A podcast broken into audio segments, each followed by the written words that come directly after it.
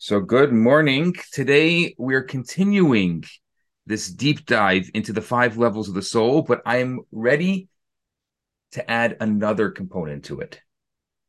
And that is today, we're going to talk about integrating all levels of beingness, the integration. So, let me try to explain this the best I can the soul wave let's think of a soul wave right? Like a sound wave. Let's think of a soul wave. The soul wave that we operate on is in accordance to the way we choose to live our life. The way we choose to live our life that will be the way that our soul wave like a sound wave, operates on. Generally speaking, we ascend from, from one rung to the next, expanding and climbing further. You see, when we talk in Kabbalistic terms, we're going to talk about ascending and descending, kind of like Jacob's ladder, kind of like the idea. But if you remember when we spoke about the Sefirot, and we spoke about the I, God's interaction with this world, we said it's like kind of like a spiral. So it's ascending and descending, but in a spiral. But occasionally, occasionally our lives don't follow the strict order of the spiral, of the ascending and descending. And we have the ability to quantum leap and skip levels, only to fall back to the earlier developmental stages afterwards. So we can live for moments on the level of Yechida, and later we can plunge back into the realm of Nefesh. We can live from the level of Chaya and then return to a strictly vegetative level of awareness. So we're kind of kind of sprung back and forth between the different levels of our soul. Fundamentally, it's our choice. It's our free choice whether we live from the place of the surface self, the less sparkling levels of the soul, or from the higher, more expansive and, and brilliant levels of the soul. By our very nature, by nature, we are essentially hybrids. We are admixtures of various aspects, ranging from the more sublime, from the more transcendental, to the more physical, to the more bodily, to the more mundane. A, a genuine sense of wholeness, a genuine sense of integration can be achieved when there is a connection, when there is a cohesion, when there's a uniformity between all of the different aspects that comprise our beingness. So, us, you and me, having been given a body, we are obliged morally to our bodies and spiritually to our deeper selves. We take care of, hopefully, we take care of our physical, we take care of our mental, our emotional health. We want to see that they all work in unison with the innermost purpose of our being, of existence we want to make sure that things are working in order on a physical level, hopefully on an emotional level, and on a spiritual level as well. But it doesn't always happen that way. We can often jump from one stage to another. Some of us will be in a good mood and then all of a sudden in a bad mood. And it happens like that. Some of us less so. Some of us it's a gradient.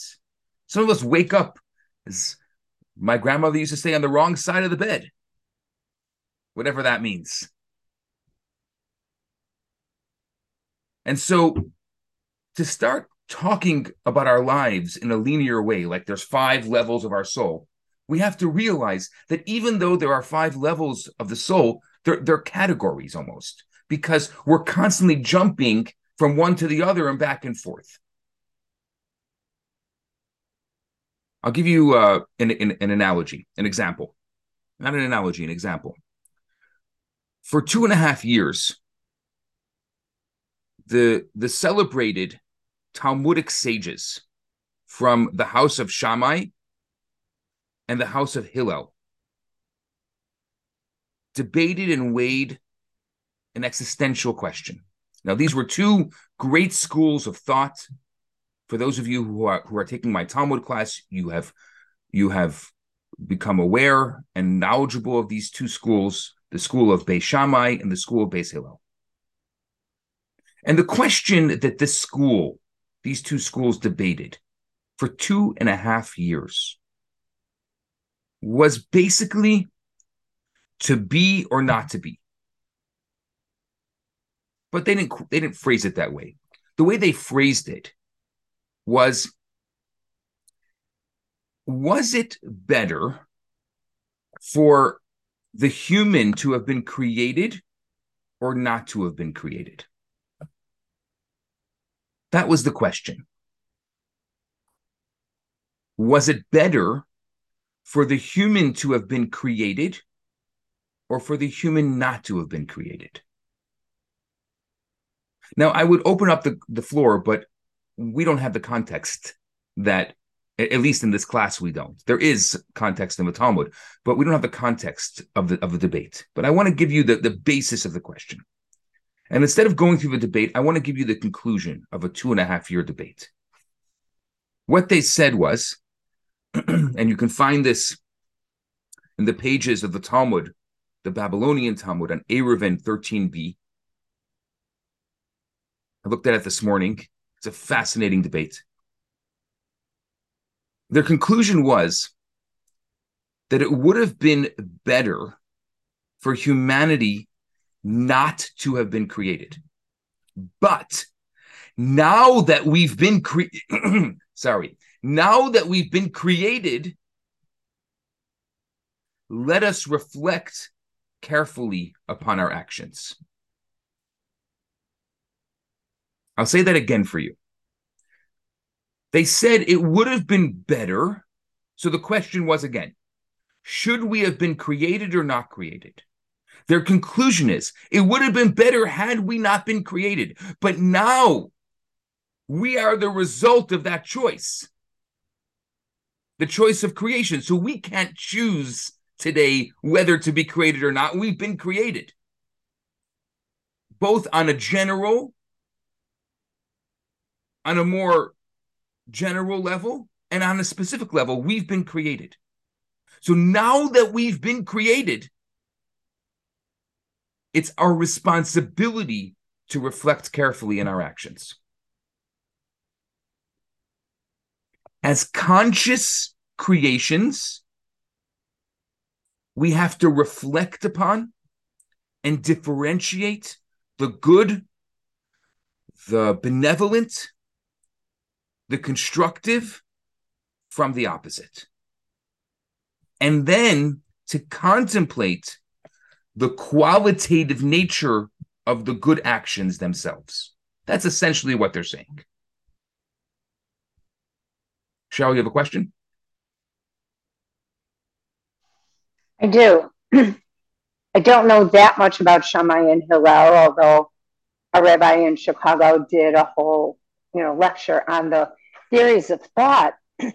number one, I find it hard to believe that somebody would ask that question should we or shouldn't we have been created when obviously it was God's plan and these were both men of significant faith in God and God's choices. Why would they debate that question after the fact? So it's a good question you're asking. And I think that if I can lead into your question a bit, one of the issues that we have in our society is that a lot of our views on religion and spirituality don't come from Judaism. Judaism is not about blind faith. I think that we've already established that for quite a while in our class. We believe in God, but it's a speck of belief. And afterwards, everything is debatable. So, what they're doing is they're not saying God doesn't exist. They're not saying creation doesn't happen. They're not questioning faith. What they're doing is questioning the existence, who we are, trying to find what we say in Hebrew, our tafkid, trying to find our purpose in this world. So they're not, see, there's difference. There's there's lots of different types of questions. There are some people who question because they're just, as we say, SHIT disturbers. There are some people who question because they like the RAIN exercise of questioning. There are some rhetorical questions. People question, they don't even want an answer. There are directed questions, questions that people will direct you and they, they know the answer you're going to give them. It's kind of like it's it's it's I would say it's a manipulative question because they know what you're going to say. Not even rhetorical. It's it's worse than rhetorical. The kind of questioning and it's something we haven't really dug deep enough in in our classes. The kind of questioning that Judaism has is open questioning, which means we're going to start with a particular premise. The rabbis aren't questioning whether or not God exists. They're trying to understand, as physical beings, the existence of the cosmos, the existence of God. They're not just accepting blind faith. Now that they accepted that God exists, they want to understand God. So this is the process of Beis Hillel and Beis Shammai understanding God. And through the perspective of understanding God in our world and through our lens. I hope that clarifies it. Okay. To be continued. Another question came in is the Hillel Shammai debate paralleling the angels? Are they repeating the angels' wish for us not to be created or something else? It's an interesting question. There are various Tal- Talmudic uh, debates that the angels had. Um, it depends. I, I, I couldn't qualify that question without properly giving a, a, a background on those debates that the angels had. So it's a great question it's way too advanced for for for this class because I would I would have to give a lot of background to be able to answer that. But you're definitely for those of you who know some of those debates and the Talmudic debates and the Kabbalistic debates, you're on the right path there. There, there's definitely something there, but you have to be careful because to make sure that those that you're paralleling it with the right debates.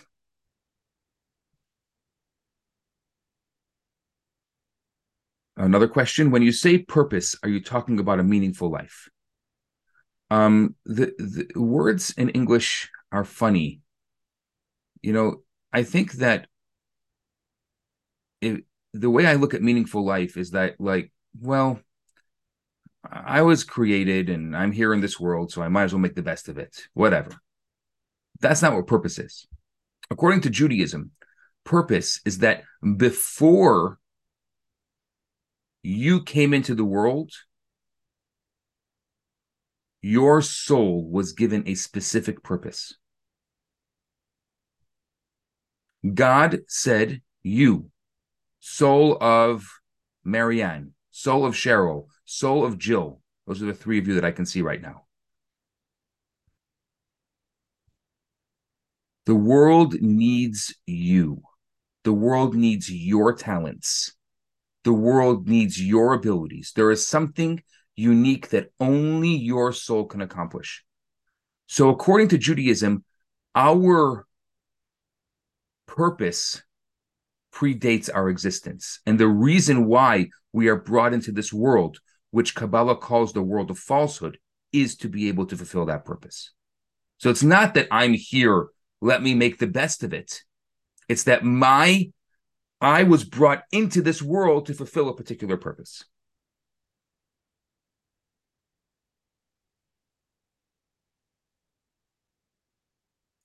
Okay, let's move on.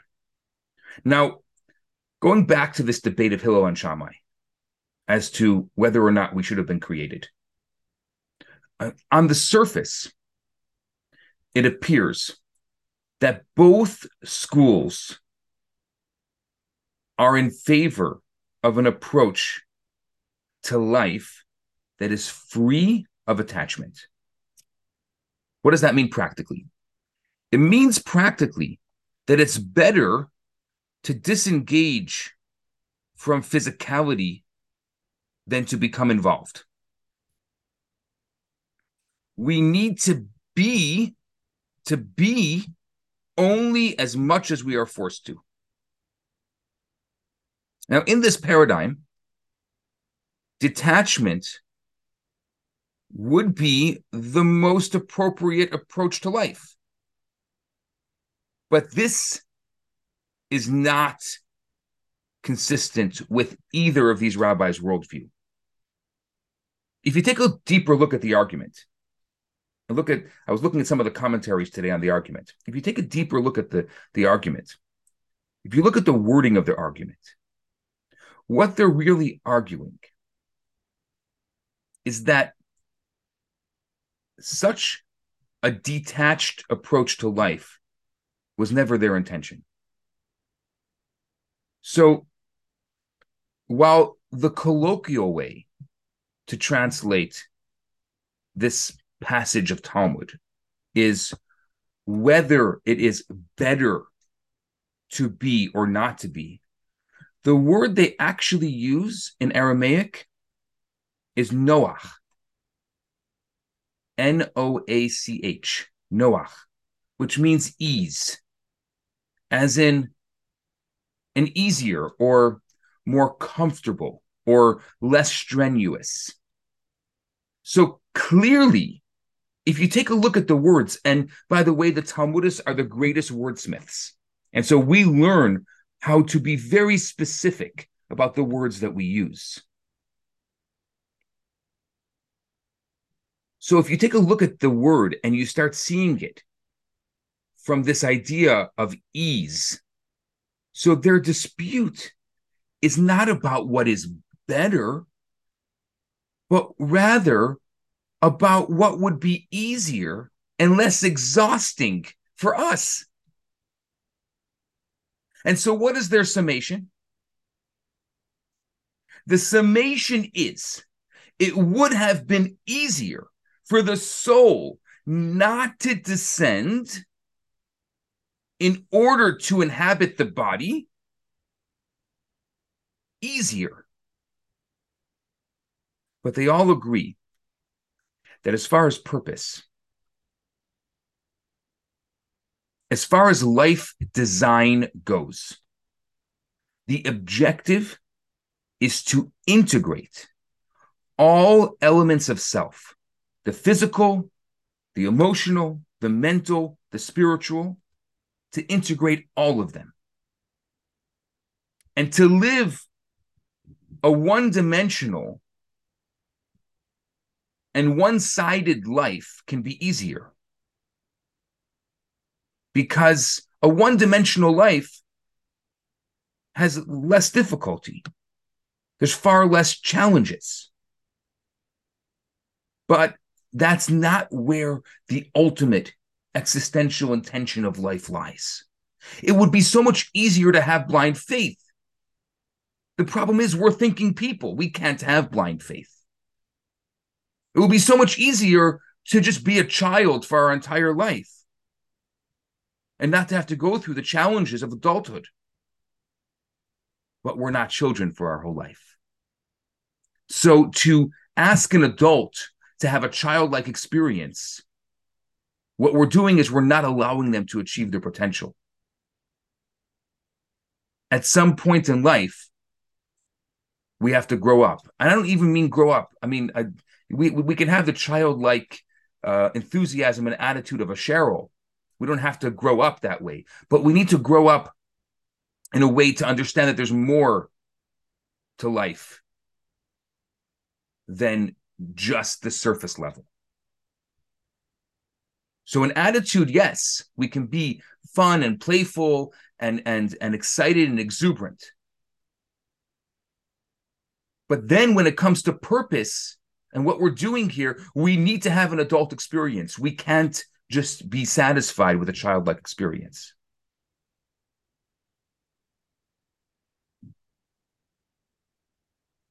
Does that make sense? Yes, very much.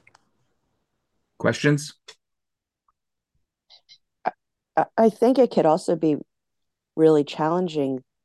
You know, we will we'll use that childlike or not grown up when you can kind of see it, like you can see it or feel it or know it's over there, but you haven't figured out how to get there. Mm. So while there might be this ease in in not going there, uh, in my experience, knowing that there's something, you know, that fifth level, as is can be really painful to to not at least strive to get there. So I, I think it's a great, great example. But imagine you didn't know the fifth level. And I and there's a lot of people that I encounter that don't know and it's it's challenging to like cheryl said it's to have conversations or interact on any meaningful deep meaningful way is challenging and not that we're supposed to with everybody but yeah if we didn't know what would that be i guess i don't really have a question i was just really no but really joe what you're saying is, is an important is an important element and that is is that there are people who choose not to know because yes. we have access to information. Look at how we, we're all here. I mean, we live in a time that is the most amazing time with access to information at our fingertips in a way that our parents didn't even dream of. So, today, living in the world today, anyone who doesn't know, I believe it's a choice. Well, and I started to cut you, Cheryl. It, it kind of makes me think of you know, in medicine, in our modern Western medicine, you know, these views, the things we know now, even 50 years ago, the people that surmise or thought that there was another way to do things, another way to approach an illness, another way to see the body were, you know, uh, not accepted, if not even worse. I mean, the Galileos, you know. Exactly. So I I think it's it's a similar thing. Yeah, we don't necessarily have proof in the way we can measure. You know, and acupuncture wasn't accepted for years because you couldn't measure it with the same gold standard as surgery or some other medicine. We now have techniques. Now we understand it a little bit better. So it it just it feels like it's all the same as to in in in Russian, there's a a euphemism that is used. The reason why I know it is because the Rebbe uses it a lot. It's called a sam sapozhnik. Mm-hmm. Uh, from what I understand, it, it means a, a simple shoemaker, but it refers to someone who doesn't want to allow change, who wants everything to be the way it's always been. Yeah. And I think that we live in an amazing time. We have access to medicine. We have access to information. We have access to ideas. We have time. We're not worried where our next meal is coming from. We have time to sit here on a Thursday morning enjoying this kind of intellectual conversation. Right. We, we have so much we have privilege that that our grandparents could only have imagined, wouldn't even have imagined possible. They, they, they were, you know, if, when I think about some of the some of the writings and, and the teachings that I learned, Maimonides and, and the Talmud, these great scholars, they didn't have libraries of books.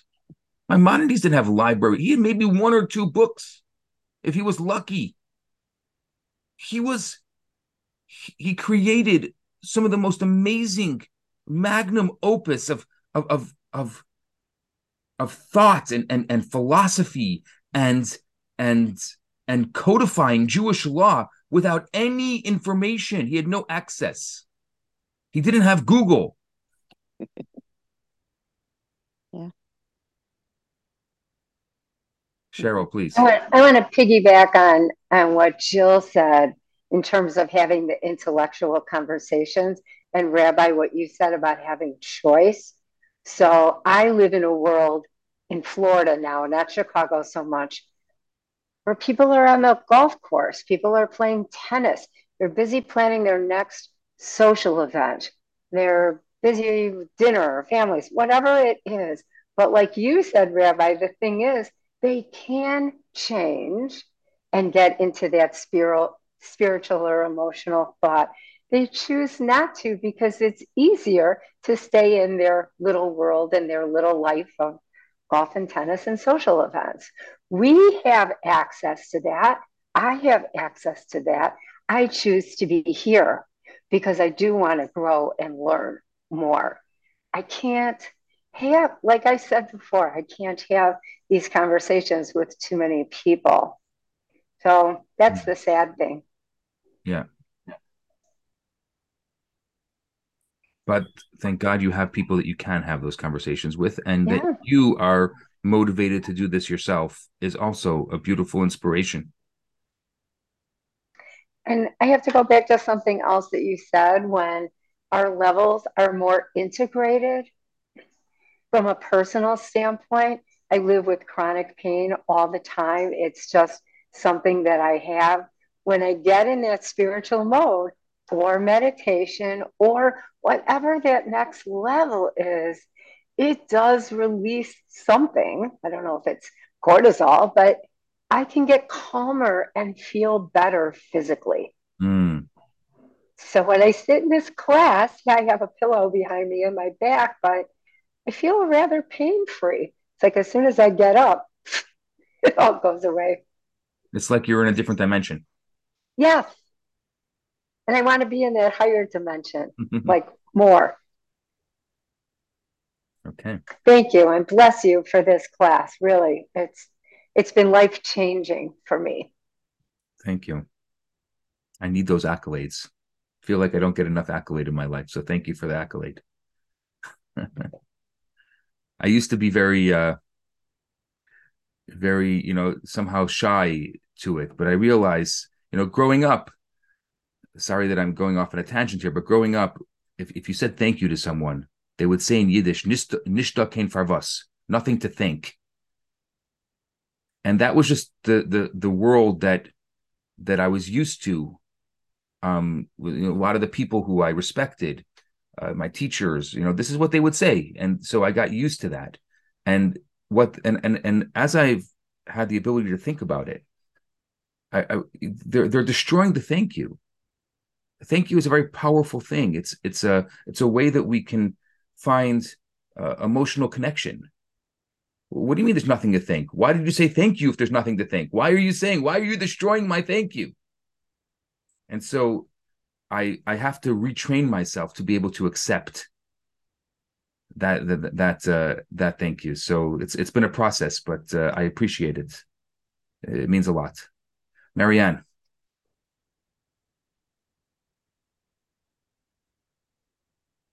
No, can't hear you. Unmute. Marianne, you have to unmute. Yeah, yeah, yeah, yeah. Sorry, sorry. I don't speak very much. I'm used to the mute. Uh, I think that we could speak about gratitude mm-hmm. more, just to. Yeah. This is what we need more. Yeah. But it's interesting because gratitude needs a and, and everything in life. This is very Kabbalistic here. It needs a giver and a receiver. Why? One of the great debates, another great debate in the Talmud, is which is more important, the giver or the receiver? Both. Because without the receiver, the giver can't give. And without the giver, the receiver can't receive. And that there's a mutual relationship there between the giver and the receiver. It's very powerful. You know, and then, then you start moving that conversation into what's more important, the the philanthropist or the person the philanthropist is giving to.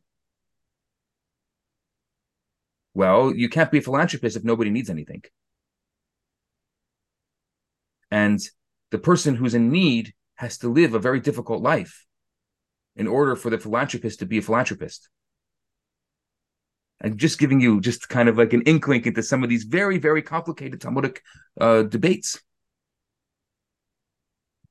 But yes, gratitude, Marianne, is a great, great conversation. And I, I think at one point when we finish this uh, this deep dive, we should do a deep dive on these kinds of emotional states, gratitude, um, the, the the philanthropist versus the receiver. All these are these are amazing, amazing conversations that we can have.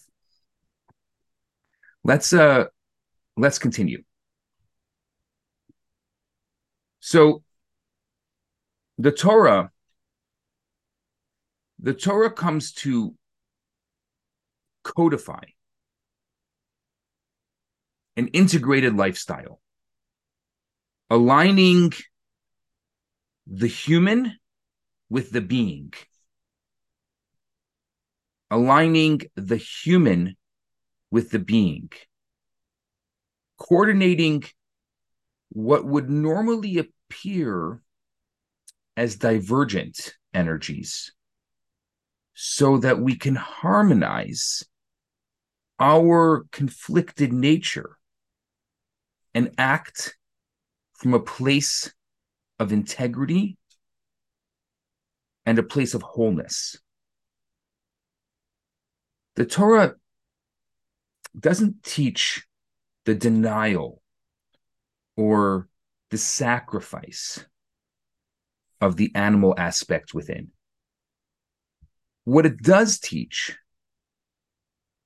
is a quest to meld the animal with the divine or the animal with the angelic so that each can serve the other in the greater context of growth, in the greater context and expansion of consciousness, of gratitude, of compassion. Spiritual immaturity is what I'm going to call those people who choose not to look beyond the surface. Spiritual immaturity expresses itself through the soul's yearning for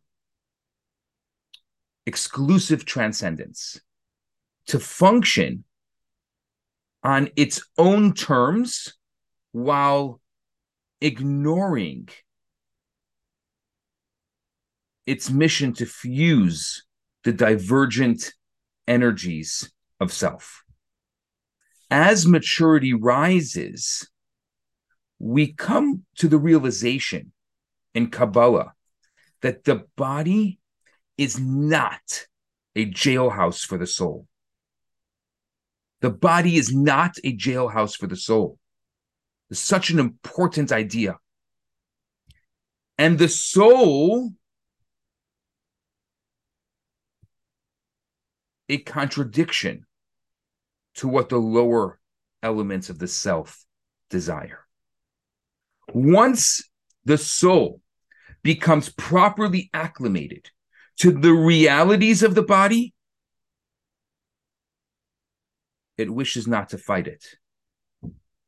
But the soul can then recognize that together they make a good and dynamic partnership.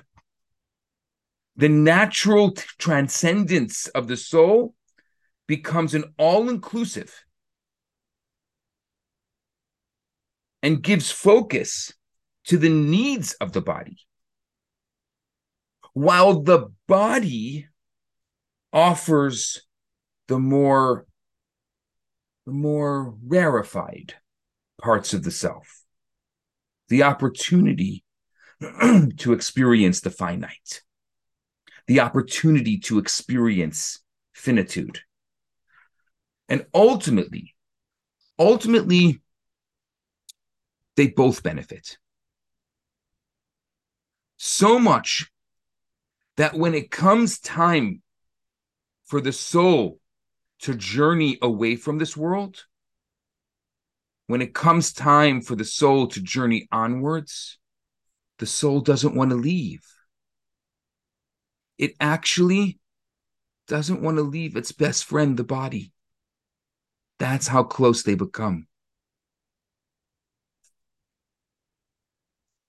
The sages say in Ethics of Our Fathers, in Pirkei Avot, Against your will you are born, and against your will you will die. Think about that a second. Against your will you are born, and against your will you will die. It seems like a contradictory statement. If it's against your will to be born, that means that a person's soul would rather not be alive. So why is it saying that against your will you will die? Here's the deeper meaning.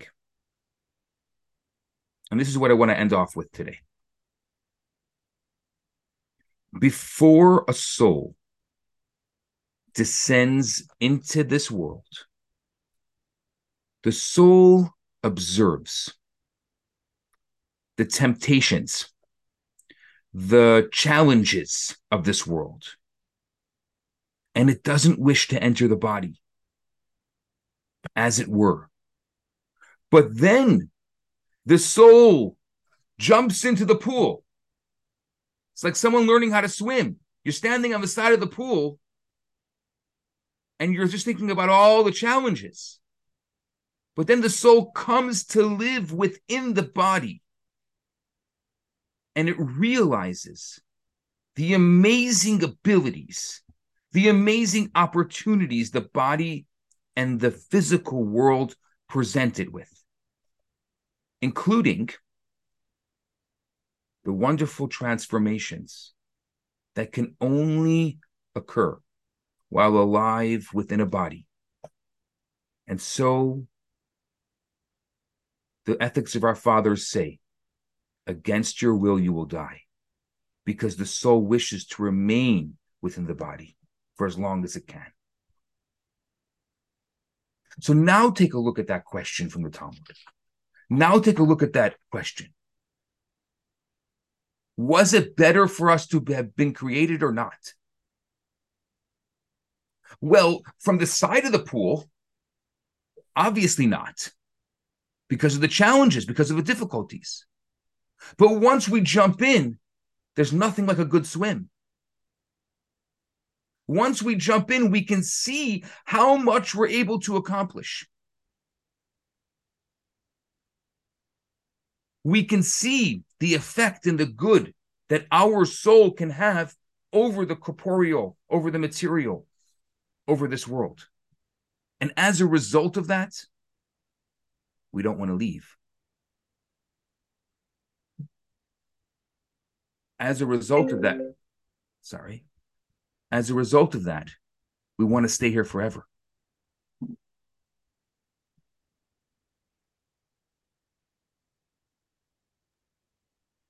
Can I ask a question about Sure. that? Is that because when the soul hasn't descended yet, it doesn't really have access to the lower levels of the soul? So the physical and the emotional, the things that you only know when you experience it in this body. And you're like, some of that's pretty cool. Like, you know, Exactly. The, the, the lower levels of the soul, they're only they're they're they're they're deep in the water. They're only Yeah. theoretical to the soul while it's not in the body. hmm yeah.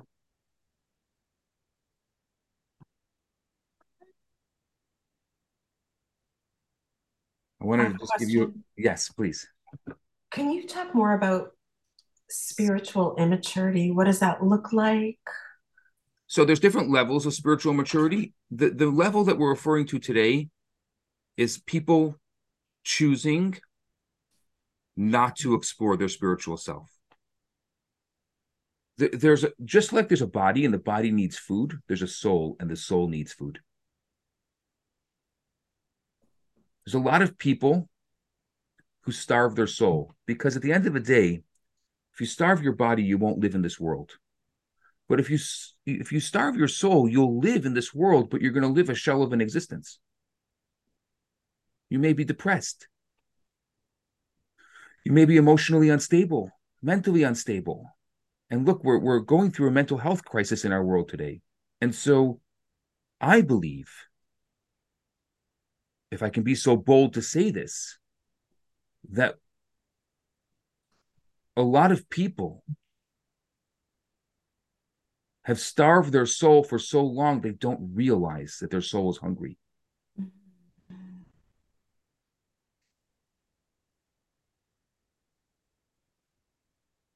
They've their their beings, their bodies have just gotten used to not having that spiritual.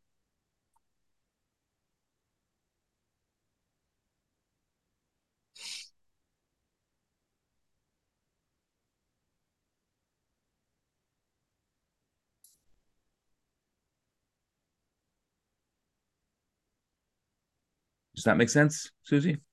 Yeah. Any other questions before we uh, move on to our takeaways, our nuggets? Giving you a minute to think of your nuggets. We want I want a good nugget today. Even if you caught one little thing, I know today's class was really deep. I asked you beforehand if it was okay. Can I ask another question? Sure. So right at the beginning, um, you talked about the integration of a few aspects of our soul. So there's the surface soul. What so are the what, other ones? What we're referring to, um, I'm not sure if you had a chance to listen to the previous classes, but we were referring to is the five levels of the soul. The nefesh, right. the ruach, the neshama, the chay yechida. So that when we're talking about different aspects and we're talking about the different levels of the soul.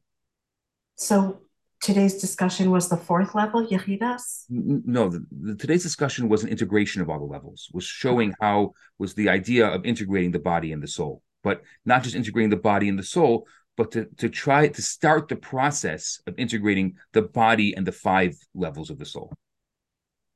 And as Jill said, sometimes you know you want to kind of bring in that highest level of the soul, but it's hard. But we could do it if we don't see our lives in linear way. Like we could have moments Maybe like Cheryl was saying that she doesn't feel the pain of the body when she's in this class because she's having a moment of yechida. She's having a moment of experiencing a higher level of the soul. Mm-hmm. So it doesn't mean nobody, we're physical humans having a physical experience. But we're not just physical. We're, we're, we're spiritual people having a physical experience. So no one's asking us to be spiritual people having a spiritual experience.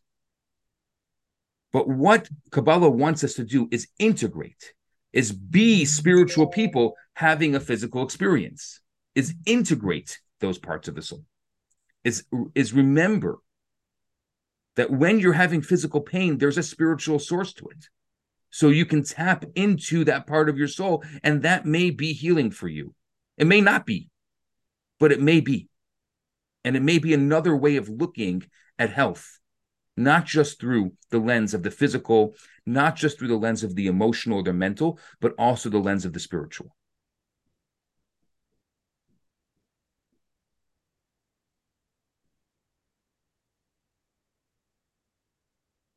Well, it's like you said in one of the classes that what Kabbalah is about is we are physical beings, but we bring with Kabbalah, through Kabbalah, we bring spirituality into the physical. That's right. And that's our job, not the opposite way around. It's not to bring physical into the spiritual. It's to infuse this world because we live in this world and our purpose is in this world and our job is in this world, is to bring spirituality into this world.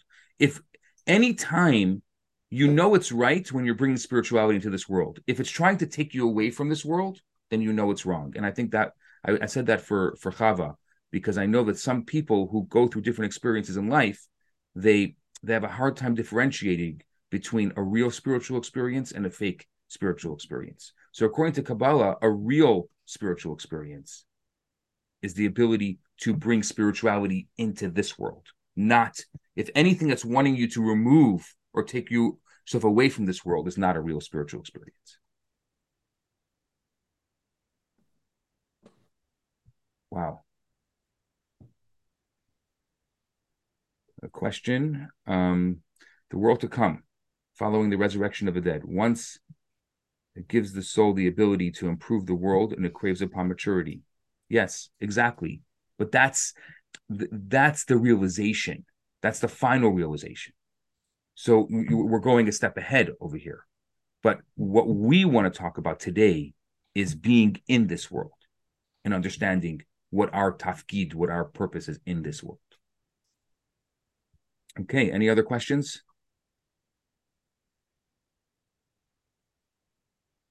Okay, let's let's move to our nuggets. We want some good nuggets. Jill, I'm going to start with you today. What's okay. your nuggets?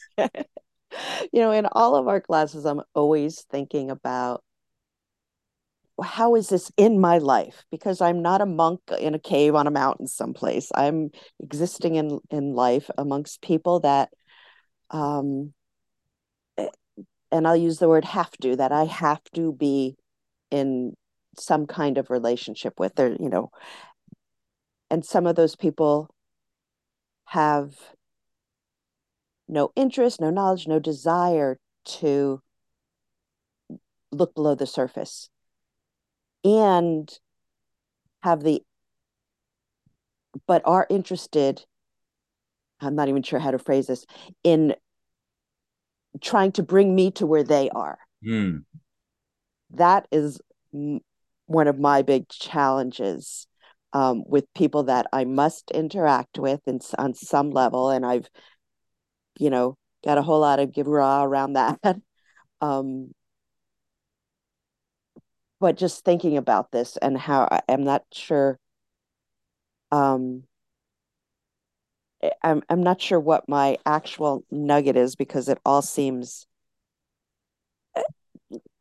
I I guess my nugget is for me to try not to be so incredibly judgmental around their process because I know it's around that judgmental just kind of keeps coming back to me um and to try to find some kind of peace and kindness to still interact helpfully.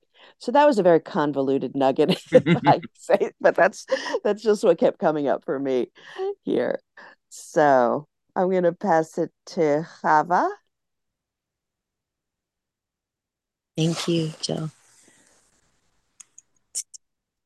Wow, this class it was incredible. Thank you very much, Rabbi. Um, I like the space that we've arrived to. uh, I think I have two nuggets. The first one is that we have the capability and the consciousness, if we choose to, to be able to visit these realms of like yechida just for moments um, and bring some of that back with us into our experience. That's incredible. And then the thing you shared about um, the was it the ethics of our fathers? Is that what we were talking about? Mm-hmm. Um, I'm really interested in this realm of Da'at and the birth canal and what that really means for the soul when it, it's such a tough decision to to travel through the birth canal and be in this world. Um, so I'm super interested in what that space is like. I'd like to investigate that further. Um, let's see. I don't have my reading glasses on. M- Marianne, would you like to give your nugget? Unmute. Thank you, Rabbi, and thank you, Rabbi, for the class. So I just maybe nuggets. Uh, I don't know what exactly a nugget here but, uh, is, but I'm going to have two things. First, um, uh, you said against your will you're born, against your will will die. So I mean, uh, it's about death, and it's not um, just it's a matter. Life is so good that I just don't want to die. So I really have to uh, to just to understand, not to understand, uh, to to understand or to feel the meaning of dying. I, I know what is it because I've I've been through such experiences with my parents, but uh, if life is so good, why die? So just um, this is my question. Uh, maybe just this is my first thing. Uh, as a question, I don't want to. I don't. I don't believe in it in eternal eternal life, but the meaning of death. You know. Uh, and my second thing is it's incredible to see just up to a certain point how the philosophers and writers have been inspired by the Kabbalah. Uh, I mean, talking about um, all the things. For example, when you are uh, when you are about to leave, when you are in the womb, you're just in this idea, in this idea of wonderful life, ideas, everything is beautiful. But when you when you fall after into this life, some say that it's just it's much more difficult. And the nugget for me is just how wonderful it is. You know, it's not it's not a, uh, uh, it's not a, um, a jump into the awful world, but it's a jump into the beautiful world. But I'm always amazed, just to finish my line, um, just when I read things, and I now that I'm just interested in the old, I mean, in the in the Old Testament, in the Bible, and in the Kabbalah, it's incredible to see how many writers, how many people have been read, have been writing about it, and I'm discovering it. I'm discovering it. Sorry, my English is not that good, but those were my my two my two nuggets. Thank you. You want to pass it on? Yeah, uh, Ilana. Hi, good morning. Thank you to everybody. Amazing. Um, I really appreciate the fact that you always tell us it's it's our choice how we behave, and you know, I I, I really appreciate the idea that it's fluid. Like we're not always in acting in the highest level of our soul, but we have the potential, and maybe once in a while, it it does work out. And in in terms of um, you know, dying, it's I find it so interesting because um you know against your will you will die. And you said like life is so good but even for people where life is not so good um you know people still want to live you know? And sometimes you're like you know why? Like the quality of life is lousy or whatever but it's amazing how you know, that human physic physicality um, hangs on. People really, and, and other people are are able to let go uh, in a peaceful way. So I don't know. I always wrestle with that. Um, I'm going to pass it on to Susie. Thank you.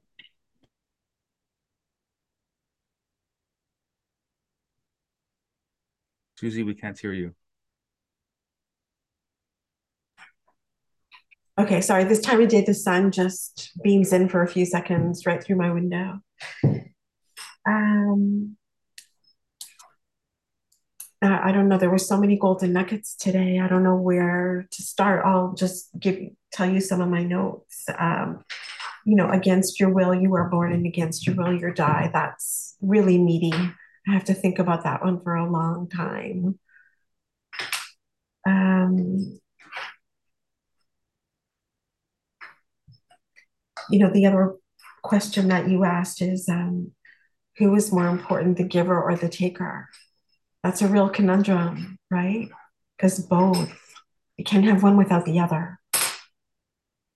Um, but it's sad to be a needy person. I don't wish that on anybody, but it, it does give opportunity to people to fulfill that that mitzvah, you know, not just chop, cop, you know, um, take it off their bucket list, but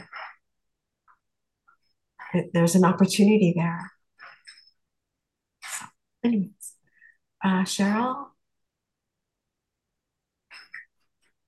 Thank you, Susie. I learned so much from everybody's comments as well as this class today. So I have a question and then I have my nugget. And my question is you talked about, I don't know if I'm spelling it right so that I can say it right. Tachid being purpose. Is that what you said, Rabbi? Is it T A C H I D? Tough kid. I'll put it in the notes. Tough kid. Tough. So, like like a tough kid. Okay. Tough kid. Thank you. Okay. And I was wondering how I remember very early in this class, I think I had said that I was taking another class years ago about finding my yud. Is that the same thing? Your per- is it like a synonymous word sort of? Okay. Yeah, yud, yud so represents the spark of the soul. So sometimes people say when it comes to purpose, it's a it's a little bit of an an elementary way of looking at it, but okay. it is a way that some people use it. Um, but it is yud being the spark of the soul. Okay. Yes. And I'm going to go back. My nugget had to do with something Susie said or brought up again, and it had to do with spiritual immaturity that people don't even know they're deprived of the spiritual element. And that resonated with me. It's one thing not to be able to share with a friend because they're not at that level, it's another to think that they're deprived of that element. And yet they have the potential, as we talked about last week, to look at people as their potential selves and not just what you see or hear. So that kind of tied it together for me. That's my nugget. Who's left today? Uh, Fami?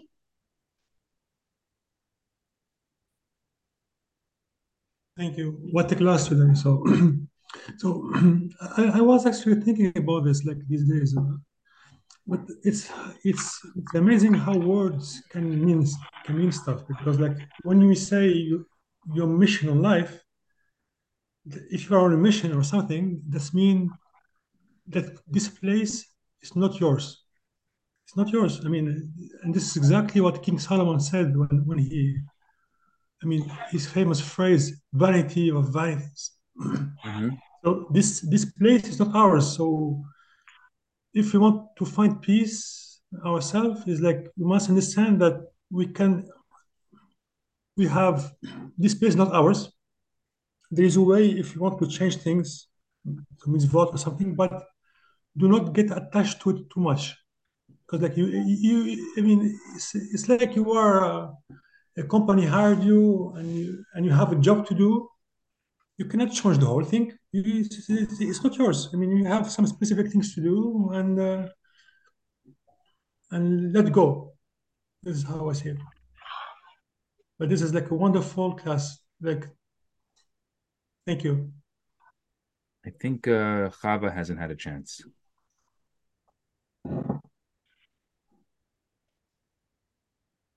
I I did. Um, and wait, did but I feel like did Julian? Oh, go? Oh, Julian. Oh, he has. Uh, Julian says, I think my takeaway would be, however, much we seem to understand of this stuff. We're always relearning more to it. Even the developmental stage of a baby can teach us a great spiritual truths that we shouldn't downplay or ignore anything. There's always more. God puts his infinite depths into everything, however small or finite it may appear at the surface. Thank you, Julian. Thank you all. This was amazing. What an amazing class today. And uh, um, to be continued. To be continued next week. So uh, really, it's gonna hard. It's gonna be hard to kind of shift out of this class into Talmud, but we'll do our best. This is a fantastic group and a fantastic class, and thank you for all of your sharing. And uh, for those of you who are joining for Talmud, we'll start now. Merci. Thank you.